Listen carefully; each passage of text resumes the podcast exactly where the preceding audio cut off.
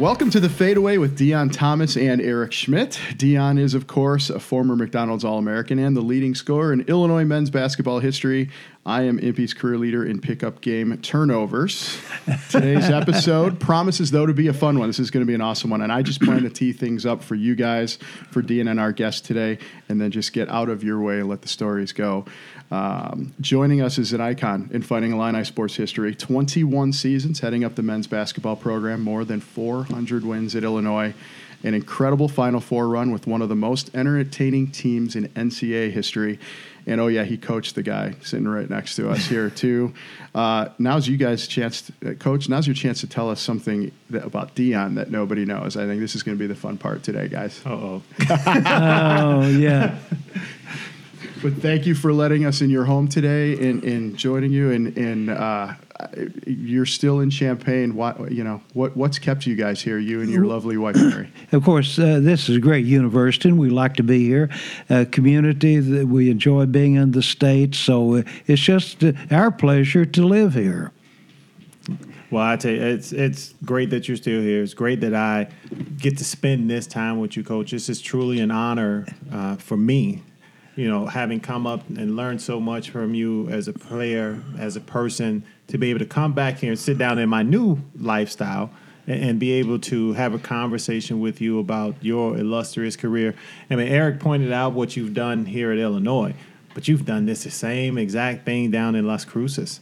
And that's truly, truly amazing. And if you wouldn't, you know, just give it to us, Coach. Tell us a little bit about your journey um, from OK, Oklahoma. Okay, the first thing I want to do is talk about you, Deon. I know you you probably don't want this, but uh, Deon, you were one of the great players to ever play at the University of Illinois, and the and the stats back that up. Uh, the four years that I coached you, they were enjoyable years. We had good teams, but we didn't have players like you. We were kind of low in talent, or we would have done better. But you were a tremendous player, a great leader on our team, uh, and ju- it was just a pleasure to coach you. Oh, coach. I mean, I appreciate it, and you know how you know you know how much that means to me. You know, and I don't. I think you remember when I first decided to go into coaching, and I called you from Florida. I said, "Well, coach, I'm I'm going to go into coaching." And the first thing you told me was, "Hey, Deon, make sure your players are tough." Well, that, you know that's very important, and that's we were. We were tough, hard, hard. Uh, uh, we, we were just uh, an outstanding group of guys that wanted to be good, and they they'd get out there and uh, put it together every every practice and every game. And, and I told people, and and you know, I've played a lot of basketball in my life, but I don't think we've ever been more prepared. I mean, I have going into a game than when I played for you. Dean, uh, Deon, that's quite a compliment. I'm telling you, I, I appreciate you saying that. And uh, we worked hard to get it done, but uh, some of the time you fell sh- you fall short. I think. Well, you know, I joke with Eric when we talk about scabs, you know, and you get a scab Yeah. when you get cut. And, and we had a lot of those during our four years. Like you said, you know, because of the restrictions by the NCAA, we had some walk ons on the team, but we were never an easy out for no one. Well, Deon, the reason we were tough is because, you know, our offense wasn't good all the time. Not like you. You were one of the great players to ever play here, but the players surrounding you weren't that good. So, consequently, we had to do th- other things to make up for that. And that the one thing we did is we played great defense. We hit the boards hard, and I think that kept us in every ball game. I, I would agree. And actually, I get uh, TJ Wheeler, one of your, your toughest players. I remember that we were in practice one day and we were talking about toughness. And, and, you know, you often got us in together and we would talk. And you were, while you were talking, you looked over at TJ and you say, Hey, TJ, how long have you been tough? And TJ's response was, All my life, coach, all my life. and we agree with that. He was a tough young man. Yes, he was. And, and the reason I bring him up is because, Coach, he, he's always riding me, Coach. He says, you know what? I should be in the book for all time leader in assists. He was like, because Coach always told me I had to give you the basketball. Well, I'll guarantee you, you want assist, that's the way to get it. Get the ball to you, Deon. and I, I, I tell him, I was like, well, you know, I, I was only doing my job. I was doing my job. I was told to, to put the ball in the basket, and so I put the ball in the basket. And but he still gives me. Here we are, twenty some odd years later, and he's still giving me a hard time for doing my job. Well, sure. Well, well, he did a good job assisting, but uh, the other guys did. He wasn't the only th- one getting assists, throwing the ball to you. you know, and one that I, I love um, because everyone always asks me, "What was it like to play for you, for Lou Henson?" And and I tell him it, it was really a treat for me. You coached us hard, you pushed us, but you were always fair. Is what I liked. And people would always ask, "Well, you know, coach is a very nice man. Did he did he ever get angry?" I say. Yeah, I say- I was like, and when you you knew when coach was angry, but one of the greatest things about you, and I, I, I talk to a lot of coaches today, and I listen to a lot of coaches today, and so I tell them one of the greatest things about Coach Henson, even though he was on us and he was riding us, I never heard him once say a curse word. Well, I never learned to do it. Uh, that's a good thing. that's a good thing. So, uh, Coach, can you take us back um, to the beginning? I mean, we. I just got a great fact from Eric here about Hardin and what you accomplished and what you did at Hardin Simmons. Can you please tell us about that? Uh, Sure, I'll go back to uh, when I wanted to go to Oklahoma State and play basketball. I didn't get a scholarship, and so my coach said, "Why don't you go to junior college and maybe you can go to a major school?" That's what I did. So I wound up at New Mexico State, and after graduating, I was assistant coach and getting my master's. And then after that, I went to uh, high school, Las Cruces High School. Now, football coaches had been coaching there. It was in a mess. But uh, shortly, we, we started winning state championships because we had good people, but we had a good program at Las Cruces High. And then um, we'd won three, and we should have won the fourth straight title. And uh, about two or three weeks after the season, uh, I was teaching mathematics with a guy, and his dad was President Hardin Simmons. And he said, "What the basketball job is open? Why don't you apply for that job?" I said, "They will not hire a high school coach." Well, about a week later, the president called. Uh, he got my attention Wow. when he said, "Come down, we'd like for you to interview you." Well, I thought I was going to get the job with him calling. And so, meanwhile, uh, New Mexico was trying to get me to come up and be an assistant, offered me a lot of money because they wanted a high school coach who was pretty well known. And so they offered me a, a good deal up there. Well, so I go in, and the second day of interviews, uh, they said, Well, coach, you got the job. We want you to come here. Now, there's one thing I want to correct before I tell you I'll come.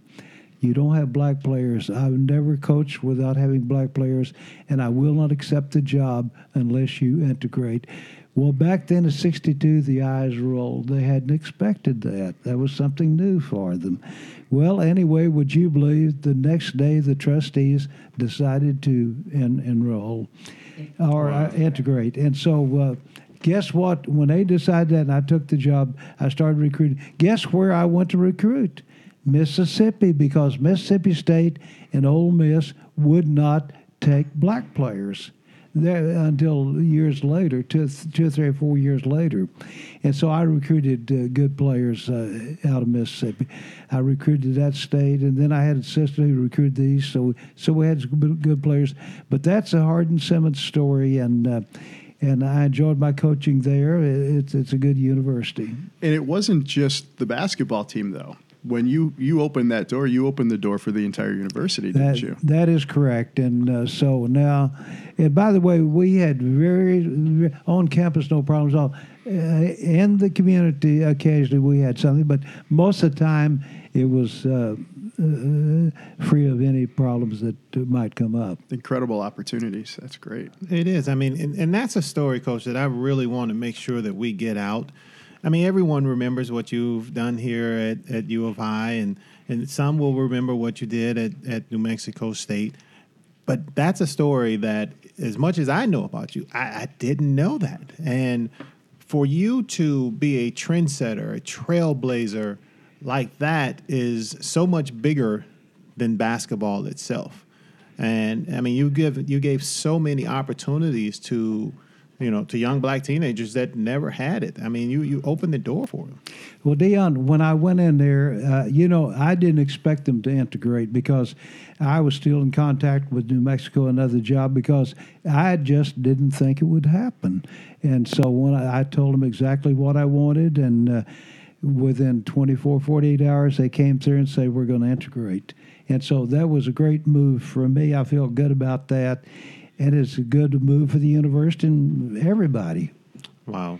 I, I, I, I don't know what to, I'm a little blown away here, Coach. And I mean that's that's tremendous. So after Hardin Simmons, then it was to New Mexico State. Okay, I coached uh, four years at Hardin Simmons. We had pretty good ball clubs, and so the athletic director at New Mexico State, where I played, interviewed me and wanted me to take the job.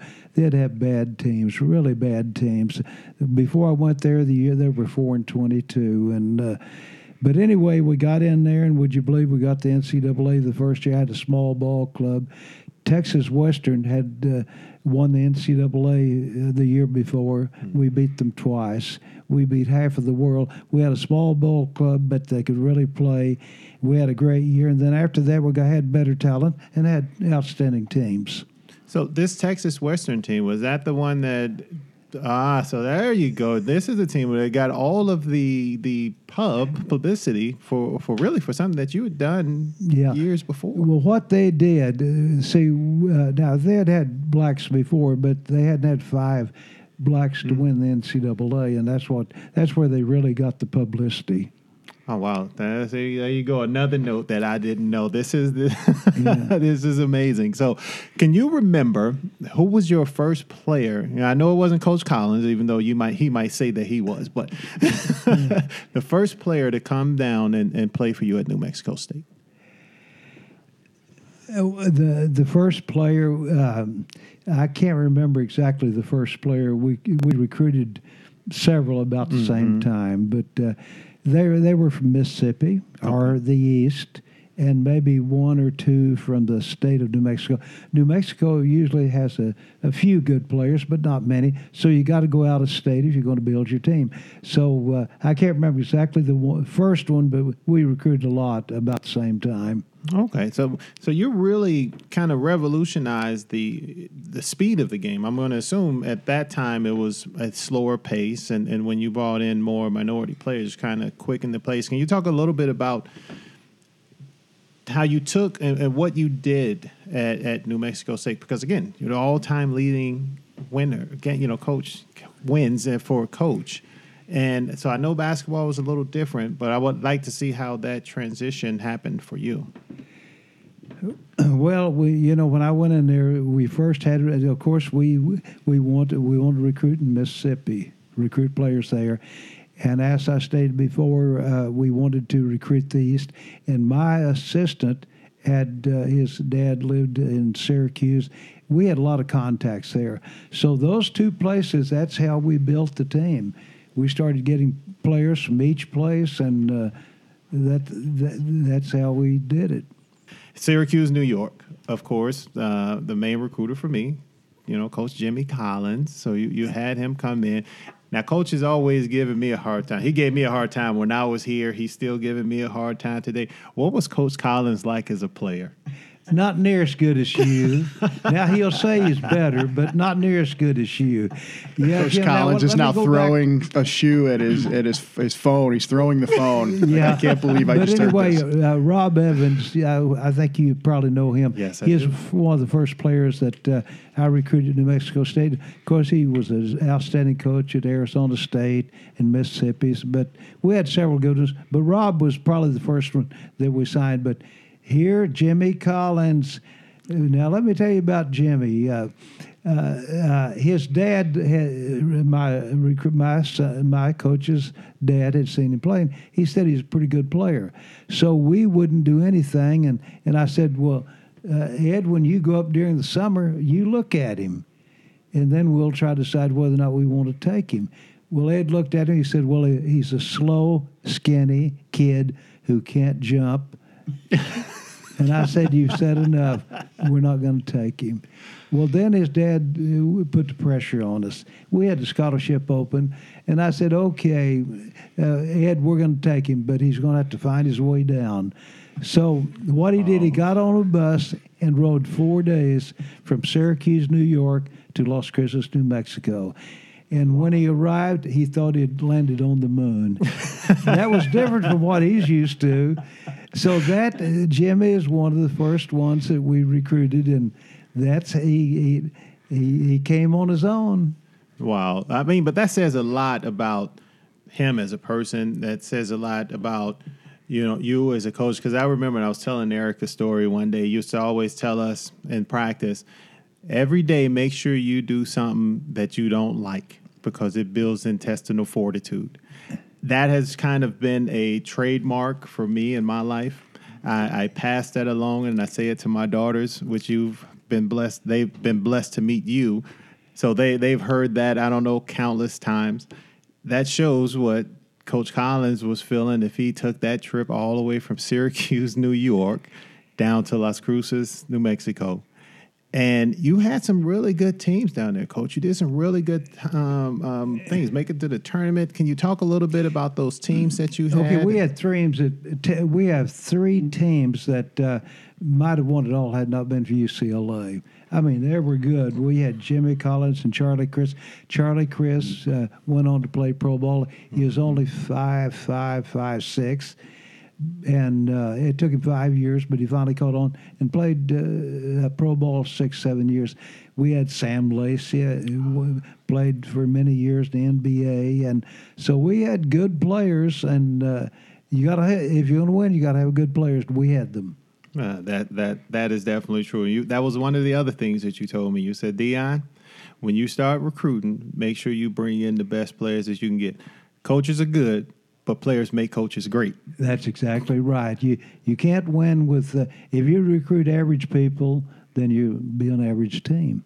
Well, I mean, I, and I, you've done a great job recruiting. Of course, after Las Cruces, you you made your way up to Champaign, where and things were a little different at that time. Can you talk a little bit about your transition from Las Cruces to Okay, Champaign? well, let me tell. Uh, uh, one morning, Cecil Coleman, the AD at Illinois, called and said, Coach, would you come up and interview for this job? Would you believe that afternoon, Wade Walker, the AD at Oklahoma, called and wanted me to come in. I said, Well, I'll come in after. Go, no, don't come in after. I want you before you go to Illinois. And of course, my relatives live there. You come in two or three days, spend time with your relatives, enjoy yourself, and then we'll interview you. That's what I did. I went in early, kind of a vacation. They interviewed me and they offered me the job.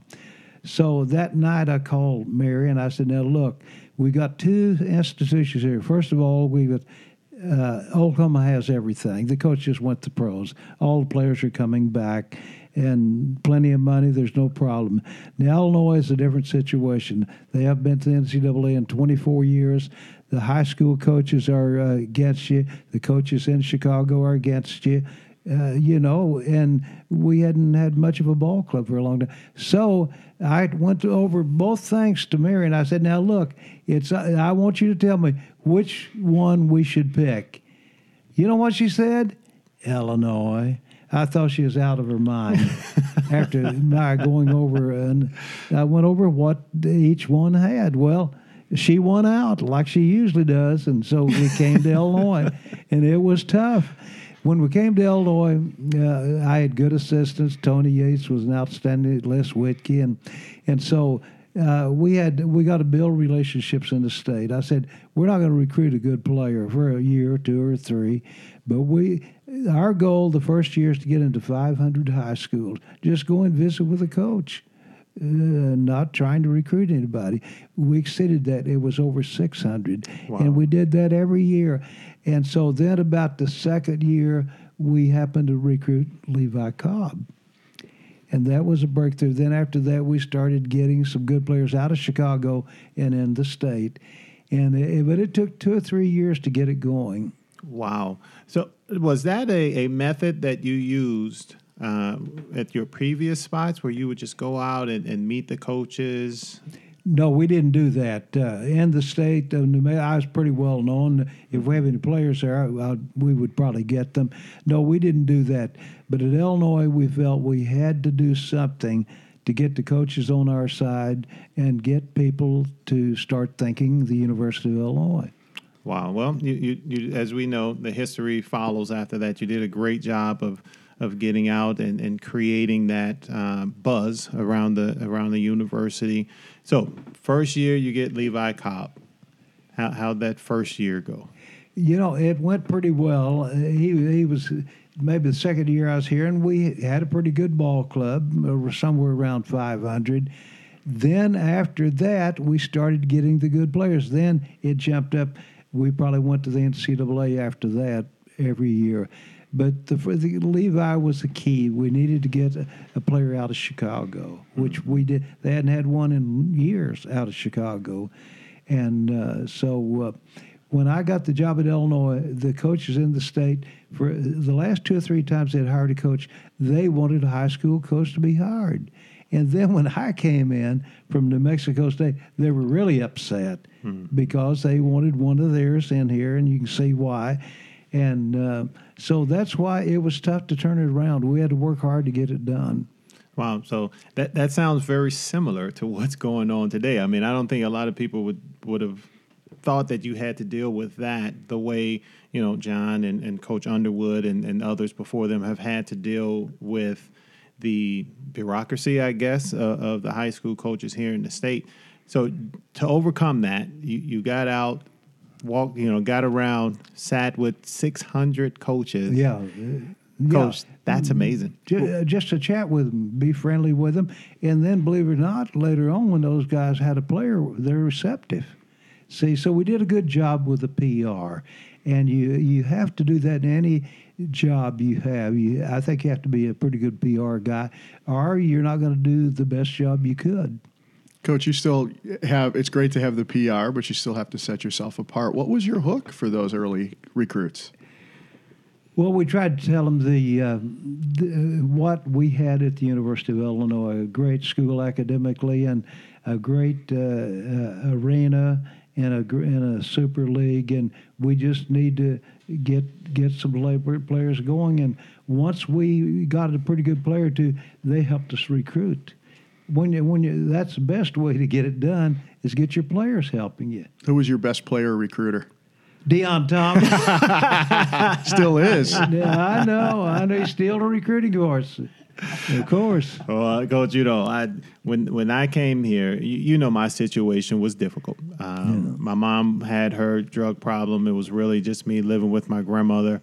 And, and one of the things I can say, you you and, and Coach Collins – really made that transition easier for me. Um, I, I, tell people how when I was here, especially that first year when when the university redshirted me, yeah, and how I kind of rebelled and wouldn't come to practice the way you wanted me to come to practice, and actually the way I should have come to practice. I didn't remember those days. I remember you being in practice every day and beating up on our guys.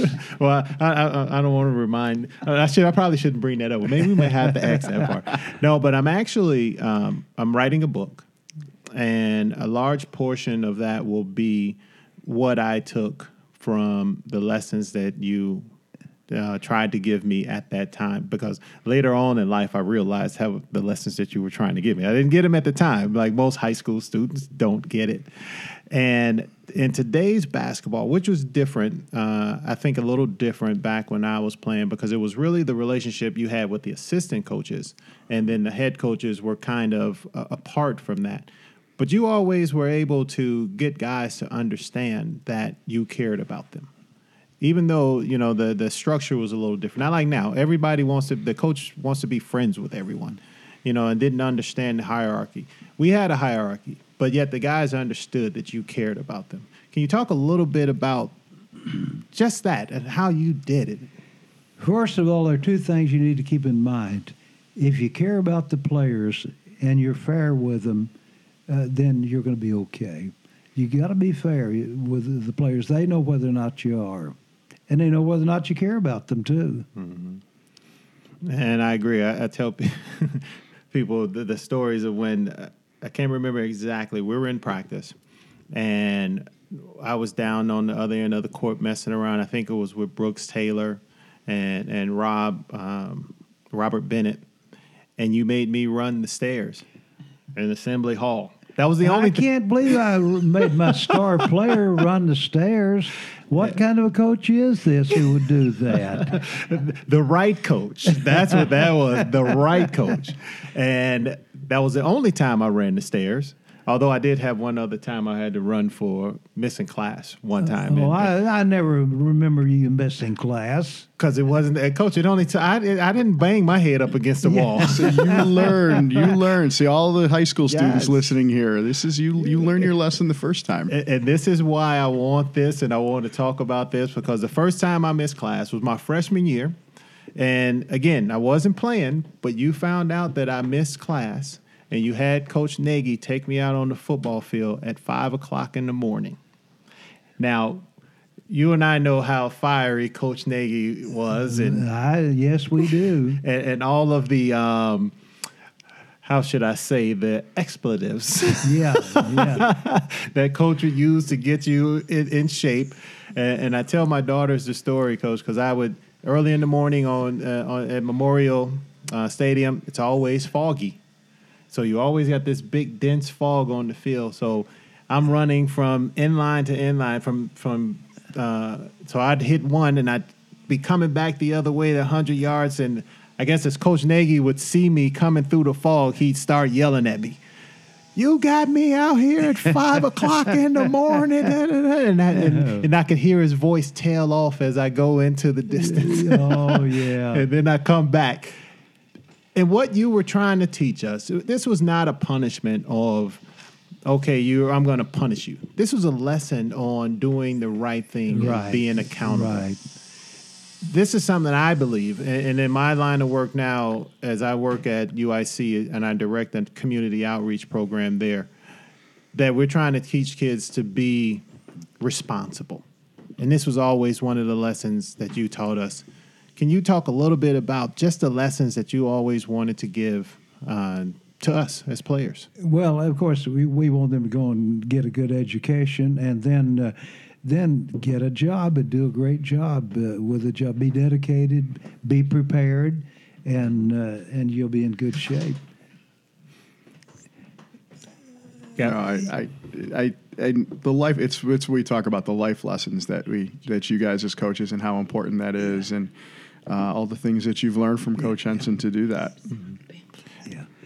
And coach, you I mean you've had some some I'd just like to talk about some of the great players that you've Okay, coached. okay. I've, I've, I want to talk about one right now. Mm-hmm. Eddie Johnson. He's one of the top players.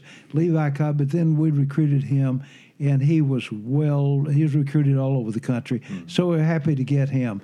So the first year, I didn't start him. He, he couldn't play any defense at all. And so he wouldn't play any defense, so we didn't start him. But then he became a star and scored over 20 point, 20,000 points in the NBA. And uh, he- he wrote a book. Maybe now I want you to write a book. I want it to be bigger and better than this one. yeah. well, that is Yeah. the plan. Yeah. Um, you know, Eddie Johnson's book, actually, whose record I broke here at Illinois uh, to become the all-time leading scorer. And Eddie, being the great player and the person that he is, he called me that night and congratulated me on breaking the record, which was which was truly amazing, especially for someone Yeah, that, that's like me. special. There's really something special for him to do that. and that goes to show you know the type of people you recruit and, and the lessons you give but I, I love the title of his book you big dummy. An athlete's simple guide to a successful career.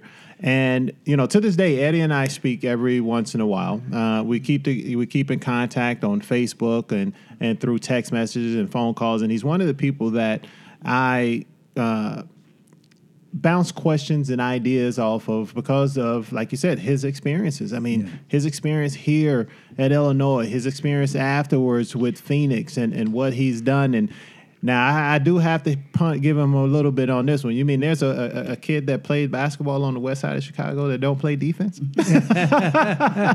Well, he, I guarantee he didn't. was but too- he did. He learned defense and became a pretty good defensive player. And of course, uh, he hit the winning shot to beat Michigan State when they were number one. And he got all kinds of credit for that. They didn't say anything about the guy who drew up the play. Eddie got all the credit. I drew up the play. They didn't even mention it. well, you know, sometimes they, they don't remember that, but I'll tell you one story that they do remember. The day I got the technical foul. The technical, you remember that? oh, I try for try to So- forget it. I don't. I don't think I remember. I'm sitting there on the uh, where I, we call a timeout. You bring us over to the sideline. Can't remember exactly who we're playing. You you wrote down a note. It was in Iowa. It was Iowa. You say uh, At Iowa. uh you say Deon, take this to the ref. And I think it was uh, Dr. Hightower at that time. So I, I walk over, and he says, "Deon, don't give me that." I say, "Well, I have to give it to you." coach, coach told me to give it to you. He was like, "Deon, don't give me that." So I put it out there in front, and he took it. And the next thing you hear is beep, technical, Technical foul. I was Yeah. You said one way or another, I'm not playing the rest of this game. Either I hand this to you, or I'm going to be sitting the rest of the game anyway. Well, I didn't get ejected. I did not get Okay, ejected, but go. I sure well, enough then got you the took the technical better. foul. You took the better of the two Let me tell you what was on that uh, sheet of paper. The fouls were uh, something like 17 against us, seven against Iowa. So I put that down. I said, Deon, you give it that referee. So that's why he got a technical, and I got, I probably got one too. No, but it was funny. And I was actually when I took the job at Lewis and Clark. Yeah. Uh, one of the reasons I, I lived in Edwardsville is because Dr. Hightower was the superintendent. Oh there. yes, And at my um, press conference when we were doing, that was the very first thing he brought up. He was like, "You remember when I gave you that technical file for giving me that note?" I said, "Of course I do." yeah, oh yeah. well, those were those were some gay there, and and those are things that you don't see today. I mean, you were, coach. I have to say, you were, yes, you were fiery on the sideline. Yes, you you were tough on us and demanding, and you pushed us to be the best that we could be, especially when we were shorthanded with playing with walk-ons. Sure, you, you still sure, pushed yeah, us, Yeah. and the way you did it with such grace. I, I don't think there are very many coaches that do it today like you. Well, Deon, I, I like to hear you talk. Keep talking. There's money being passed over But the I table right talk- now I as we're talking. Talk about Deon. You know, I watch all the Big Ten games, and of course, he does the color. And I'm telling you, Deon, and I watch games all over the country. I don't know of anybody who does a better job of analyzing the game than you. You're tremendous how you how you analyze the game.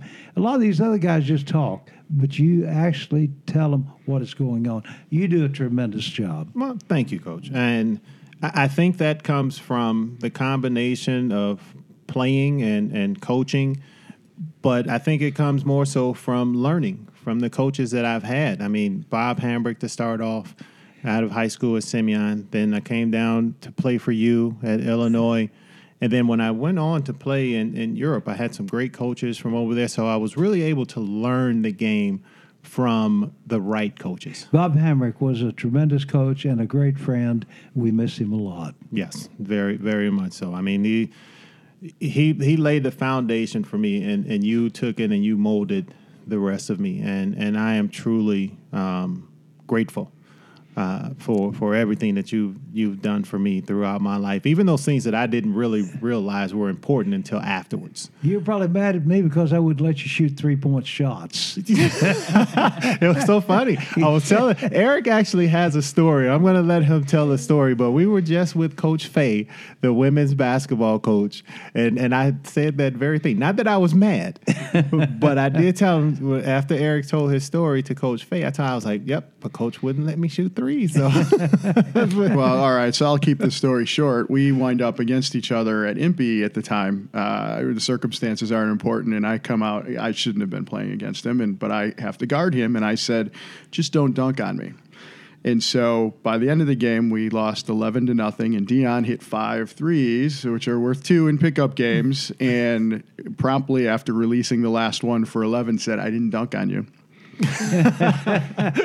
Thanks for scoring 10 out of 11 right in my grill. Appreciate that. Well, I, I will say I might have had a few more points, but I would not have shot over sixty percent. that percentage would have dropped a long way if I was out there. You shooting shot threes, 100 so- that afternoon. I can I can attest to that. I'll tell you one thing. The defense wasn't so good, around though. That post area, he is deadly. Uh, No, he was such a he's six eight and a great athlete. He had the moves. Nobody could stop him. Nobody could stop Deon inside. Coach, when did you see that? When did you see, you know, did you realize that he could walk out of here as the leading scorer in, in Illinois history? Well, well, now as soon as I saw him a little bit, it didn't surprise me because uh, we haven't had a player who can score like he did uh, within 15 feet of the basket. Just a tremendous job. So do you can you take credit for the fadeaway that he shot, which is how we've named the Anything podcast that as he well? does right, I'll take credit. Good. I like that. You know, you've had such great te- great players: Eddie Johnson, Derek Harper, Ken Norman, Nick Anderson, Kendall Gill, of course, Deon. You've had some incredible players come through here. A lot of folks remember that '89 team, though. Uh, I can tell you, you know, I didn't play high school and college basketball. But that's really one of the reasons how I wound up at Illinois, just from an academic standpoint, the entertainment and learning about the school from those runs. When did you realize that that team, with the athleticism and the speed and the swagger that they had, Oh, yeah. when did you realize you had something special? Well, I knew early that we had something special. Now, in in '88, uh, we this same team that '88 that played '89. '88, we went down to play LSU, and they had a great ball club. Uh, and at halftime, we had a 10 point lead. And then after about seven or eight minutes, I looked up, we had 100. I put in, I took out the first team and put in the second. And they were hotter than the first team. So what happened, Dale Brown, the coach here, has been a friend of mine for years when he was at Utah and all. So I put the second team in, but they increased the lead. And I and I told him, I said, now look, Dale, I, I tried my best to uh, keep the score down by putting the subs in. He said, I know that. But I'll tell you what, I, th- I knew that night that we had something special. Then we went on, and that team should have been the NCAA. In the finals of the regionals, we played uh, uh, Villanova, Villanova, and we had a 12 point lead with three to go. Now, how are you going to lose that game? They fouled us five or six straight times. We missed every free throw. Wow. And they made three point shots, and that's how they beat us. We should have been the Final Four that year because then we had the same team the next year. Hmm. I think that's another story not a lot of people realize. Practice your free throws. Yeah, you got you, to make them. But you know something else I found out: if you're not a good free throw shooter coming into college, you won't be when you leave. And now that 88, 89 team, that was a good team, but uh, uh, but not a great shooting team. You know, we didn't have three point shooters. We make one every now and then. But I mean, inside 15, 18 feet, we had the moves, we could score. But it, we just weren't a great outside shooting ball club. and and that's important. You you know, if you can't stretch the floor, then that causes a problem. And, which you're not going to miss five straight free throws if you can shoot. Right. Yeah. Well, I mean that '89 team, and and that was really one of the biggest reasons that you know I, I was an Illinois fan before that, but of course being in Chicago, you have DePaul and, and all Right, those other right. guys, especially during that Mark Aguirre area.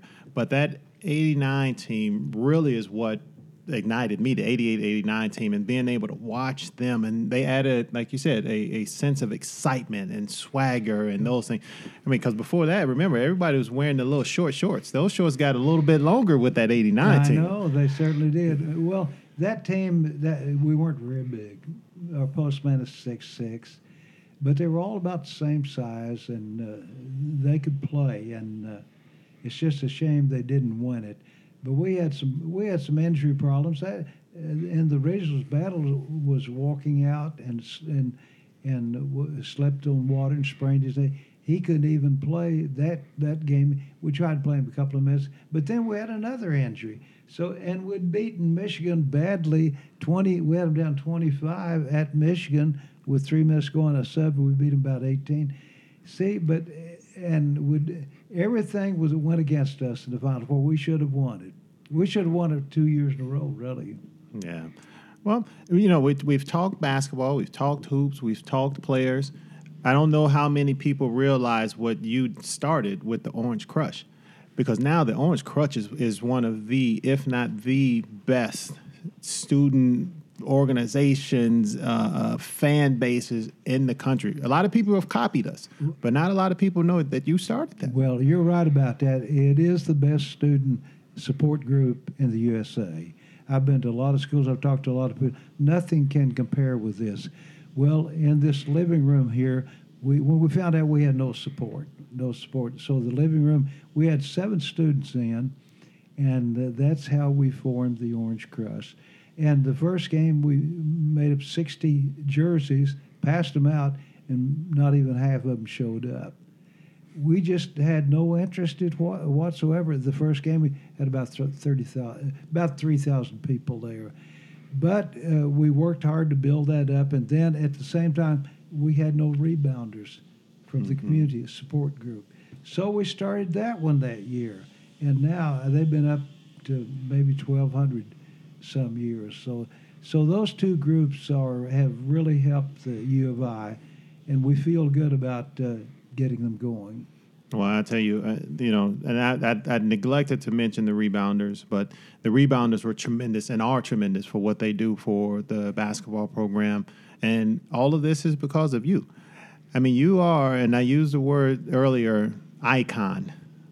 And I don't think a lot of people really understand because they, they know what you did on the basketball court, but they don't know what you've done for the game of basketball, period.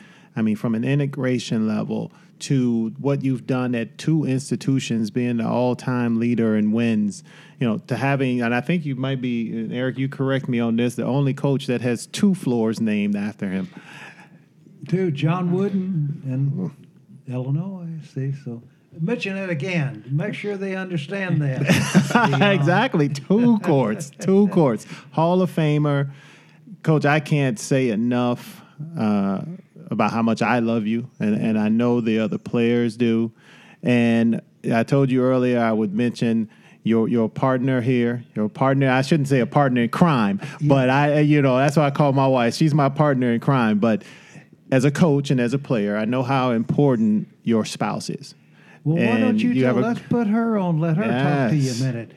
Go ahead. Please, please. This would also. This is a huge honor to have Mrs. Mary Henson.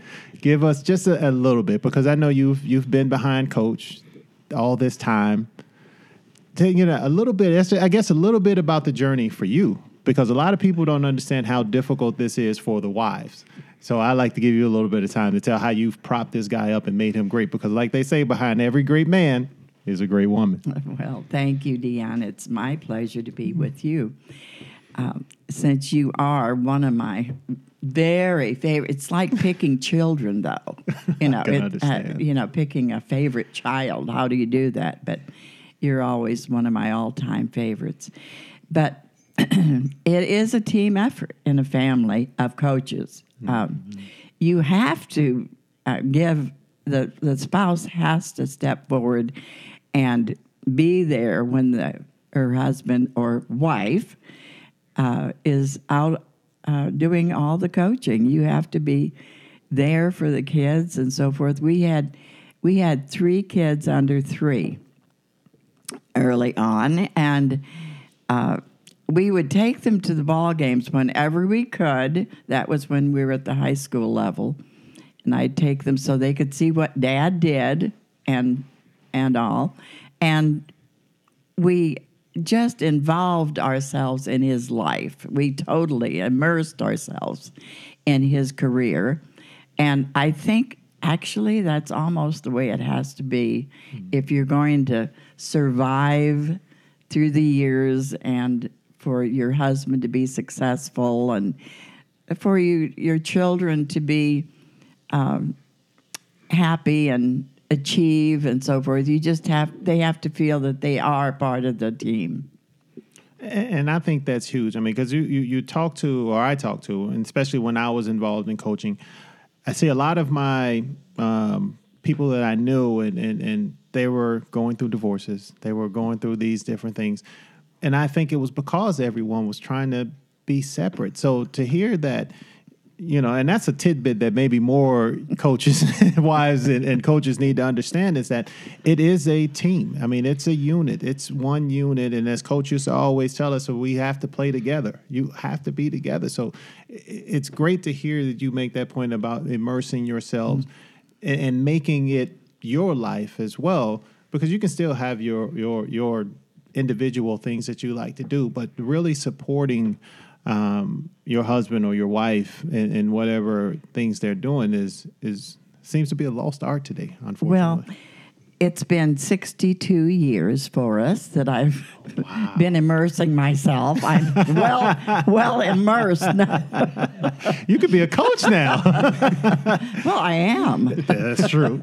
I used to. He used to come home. Would, would you please explain to them why you picked Illinois over Oklahoma? Oh, great one. That. See, he's a, he's an Okie. I grew up in Illinois. North Avenue, straight west, 120 miles. Mm-hmm. Little home, little town of Lanark, Illinois, is where I grew up uh, on a farm near Lanark, and so hey, there wasn't any uh, there wasn't any contest in where we should go. Right. It was always Illinois for me. but but he he did have to be convinced much, I have to say. In fact, this is uh, sort of interesting. Um, every year when we lived in New Mexico, we would throw the kids in the station wagon and drive all the way to northern Illinois. We'd stop in Oklahoma, visit the relatives there. We'd go right to uh, up to um, uh, Lanark and visit my side of the family, and we uh, always were we wanted our kids to know that side of the family. And mm-hmm. you know we are their cousins. And we we each had large families. We came from large families. And so we would do that. And so one summer it was probably 1963 i think we we were he was the AD, and by, by, the way, he was the AD in several of these places where you're talking about. He was the AD at Hardin Simmons, and he was an AD oh. at New Mexico State while he was coaching basketball. You talk about immersing yourself. well, anyway, so we we thought, well, we're going to build this building, uh, a new uh, gym in uh, Las Cruces. We wanted to see the premier building at that time, mm-hmm. the Assembly Hall at Champaign, Illinois. We wanted to come here and see that. So here we come, the kids in the back of the station wagon. We drive into the Assembly Hall lot and get out and walk in. And would you believe the the head coach was home? He was Harv Schmidt. Mm. He was there and we knew Harv from New Mexico because he was the assistant at New Mexico, at the University of New Mexico, before he came to Illinois. Oh. He was he grew up in Kankakee, but he he was the assistant at New Mexico. So so he gave us the first tour. Wow. The first time we ever saw the assembly hall. And oh my God, we thought it was a palace. You know, it was just fabulous. This was 1963. Of course, it's still a palace, but uh, we just fell in love with it. And then we went, we took the ideas that we got there and took it back. And Lou helped build the arena, which is the was the premier arena in the Southwest.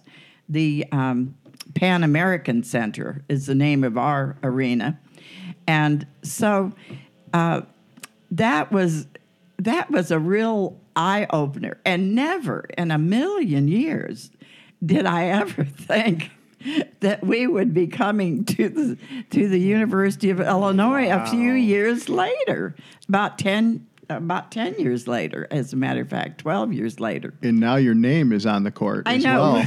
I mean, let's, you know, well, it's just an, an amazing thing. who, else at Tate? Met Tate.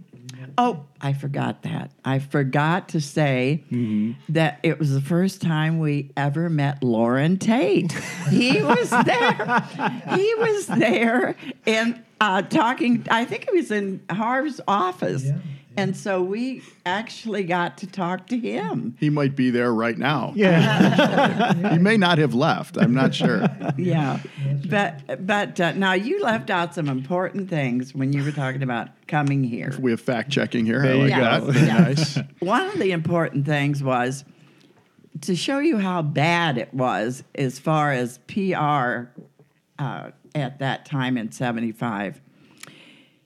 He, uh, when we came here and they named Lou, uh, you probably don't. You're too young for this, but the headline in the local paper was Lou who. Wow. That was the headline. So you can t- see how welcoming they were. Yeah, exactly. For a while. Well, anyway, so that was that headline. The Chicago Tribune headline was that um, uh, uh, Don, yeah, Don DeVoe named head basketball coach at Illinois. They actually ran that. It's like a Truman Dewey headline. You don't even know who. But Yes, absolutely. I was a journalism school grad. Okay. Oh, yes, we well, learned anyway, about this. That's what it said. Don, DeVoe named Illini basketball coach. I still have that headline, believe me. wow. And so after that came out in the Chicago Tribune, that was the big paper that my family got. And I had told them the day before that Lou had this job. And I swore him to secrecy. Well, so that paper came out and they all started calling me. And then they said, Mary, Lou didn't get the job. he didn't tell you? He didn't. And I said, Trust me, he has the job. Just ignore the Tribune. Oh my God. So, anyway, th- those were two sort of interesting things that happened when he was hired. and, and those are definitely interesting things. Well, I say that. I bet you they know who he is now. Well, th- enough said from me. Deon, I didn't plan. I, I, I didn't. I didn't think about her spending ten minutes talking.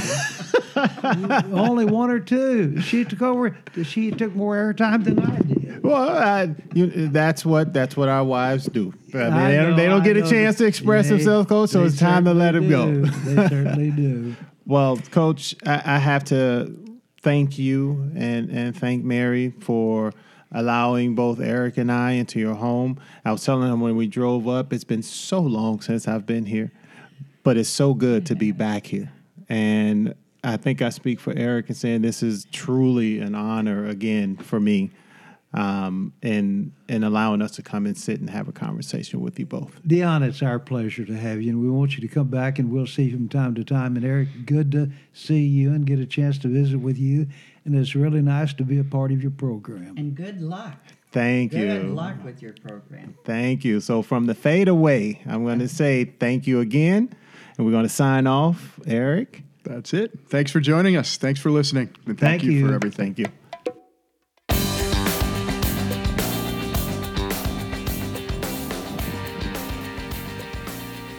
Thank you for listening, and big thanks to Chris Hartwig from Painless Networking for sharing the Painless Network podcast space with us.